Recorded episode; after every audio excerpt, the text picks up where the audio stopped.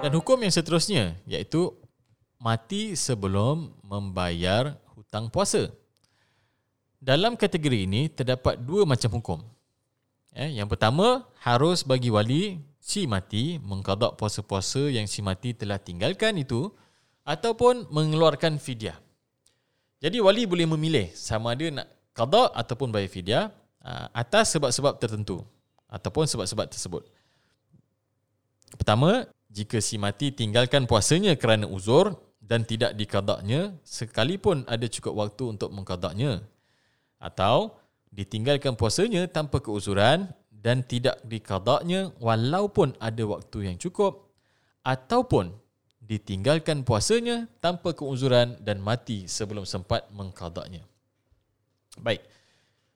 Jadi bila kita lihat perkara ini, maka ada sebuah hadis uh, yang diterangkan di mana sabda Rasulullah sallallahu alaihi wasallam man mata wa alaihi siyamun sama anhu waliyuhu.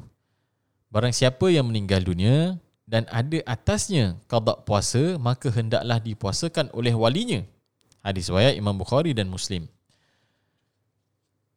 Satu lagi hadis menerangkan iaitu ada seorang perempuan yang menanyakan kepada Rasulullah sallallahu alaihi wasallam bahawa ibunya telah meninggal dunia dan mempunyai puasa nazar yang belum dilaksanakannya. Maka apakah dipuasakan olehnya ataupun tidak? Maka Rasulullah sallallahu alaihi wasallam menjawab, "Fasumi an ummik."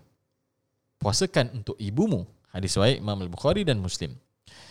Jadi nyata daripada hadis tersebut, hadis-hadis tersebut menerangkan jika bapa ataupun uh, ibu bapa tidak sempat membayar qada puasa ataupun fidyahnya maka apabila mereka meninggal maka wali haruslah melaksanakan hutang puasa tersebut. Seterusnya yang perkara yang kedua tidak harus wali mengqada atau mengeluarkan fidyah jika si mati tinggalkan puasanya kerana uzur iaitu sakit yang boleh sembuh dan tidak dapat tidak ada waktu untuk mengkadaknya, maka bagi yang sakit tetapi ada harapan boleh sembuh, tidak boleh mengeluarkan fidyah kerana bila sembuh ia wajib mengkadak puasa yang tertinggal itu. Tetapi oleh kerana belum sempat mengkadak, dia pun meninggal, maka tidak harus bagi walinya mengkadak puasanya ataupun mengeluarkan fidyahnya. Kalau puasa yang si mati tinggalkan itu wajib dikadak, maka walinya boleh ataupun haruslah eh bukan wajib memilih sama ada untuk mengeluarkan fidyah ataupun mengqada puasanya. Sekalipun si mati ada tinggalkan harta. Mengikut ijma ulama mengeluarkan fidyah adalah lebih afdal daripada kita berpuasa iaitu mengganti puasa tersebut.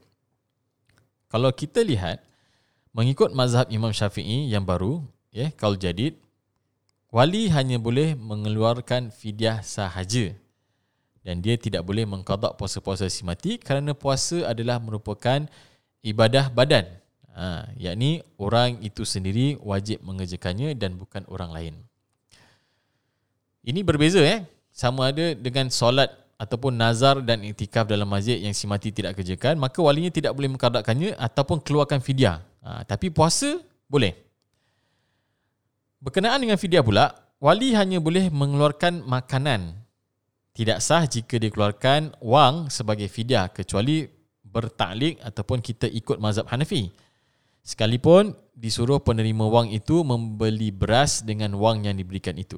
Ha, jadi ingat, kena beli beras. Hmm. Kalau ikut pendapat Imam Syafi'i yang baru pula, orang luar yakni orang bukan ahli keluarga dan juga kaum kerabat si mati, tidak boleh mengeluarkan fidyah bagi si mati tanpa izin wali mati wali si mati ataupun wasiat daripada si mati. Akan tetapi kalau kita melihat uh, pendapat Imam Syafi'i yang lama, kaul qadim, uh, kaul jadid kena minta izin, kaul qadim mengatakan siapa sahaja boleh mengeluarkan fidyah itu kerana perbuatannya itu adalah seperti melunaskan hutang yang belum dibayar. Baik, timbul pula persoalan. Jika si mati tidak bayar hutang puasa tanpa uzur, itu tanpa keuzuran, katakanlah ada 30 hari eh sehingga tiba Ramadan yang tahun selepasnya maka walinya boleh buat dua pilihan. Sama ada ingin mengqada puasanya selama 30 hari serta mengeluarkan fidyahnya iaitu sebagai denda tidak mengqada hingga tiba Ramadan yang akan datang iaitu setiap satu hari. Sama juga fidyahnya satu mud beras iaitu 1 dolar 40 sen. Ha, kita kalikan dengan 30 eh untuk 30 hari ataupun mengeluarkan fidyah sahaja yakni satu fidyah untuk puasa 30 hari eh satu mud dan satu lagi fidyah ah 30 mud kerana tidak qada sehingga bertemu dengan satu Ramadan yang baru. Jadi di sini dia perlu keluarkan dua kali ganda. Ha, 30 dan juga 30. Maka kena keluarkan 60 seterusnya. Ha, ni akan jadi ni akan jadi complicated sikit. Saya kasih lagi satu contoh. Contohlah, si mati tidak berpuasa 5 tahun. Eh, contoh 5 tahun daripada tahun 2001 hingga 2005 lah. Dan dia tidak mengkadaknya walaupun dia ada peluang untuk mengkadaknya sehinggalah dia mati iaitu pada tahun 2006. Jadi bila berlaku perkara tersebut kalau walinya hendak keluarkan fidyah sahaja dia kena keluarkan untuk dua macam fidyah iaitu pada tahun 2006. Satu fidyah atas hutang puasa 5 tahun iaitu 150 hari dan satu lagi ialah untuk fidyah yang berlipat ganda. Jadi jumlah mud yang mesti dikeluarkan adalah seperti berikut. Eh.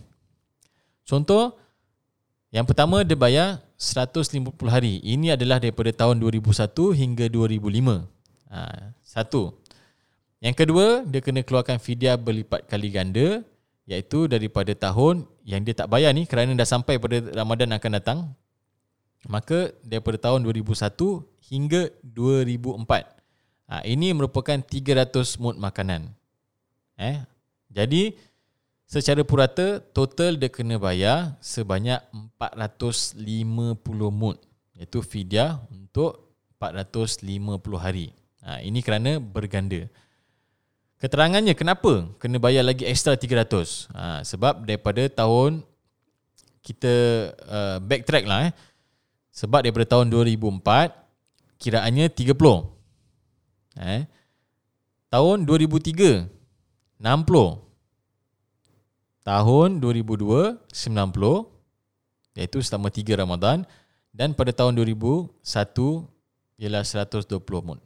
Ha, jadi bila kita plus kesemuanya iaitu 30, 60, 90, 120 maka jadilah 300 mud dalam jangka masa 4 tahun yang digandakan kerana tidak membayar. Ha. Kalaulah eh tadi sebab nak keluarkan fidyah saja. Tapi kalau wali hendak qada puasa 150 hari itu maka ia hanya perlu mengeluarkan 300 mud makanan sahaja. Ha, kerana yang lima, yang 150 tu sudah dibayar dengan qada puasa. Akan tetapi balance yang digandakan 300 mud itu maka perlulah dibayar fidyahnya.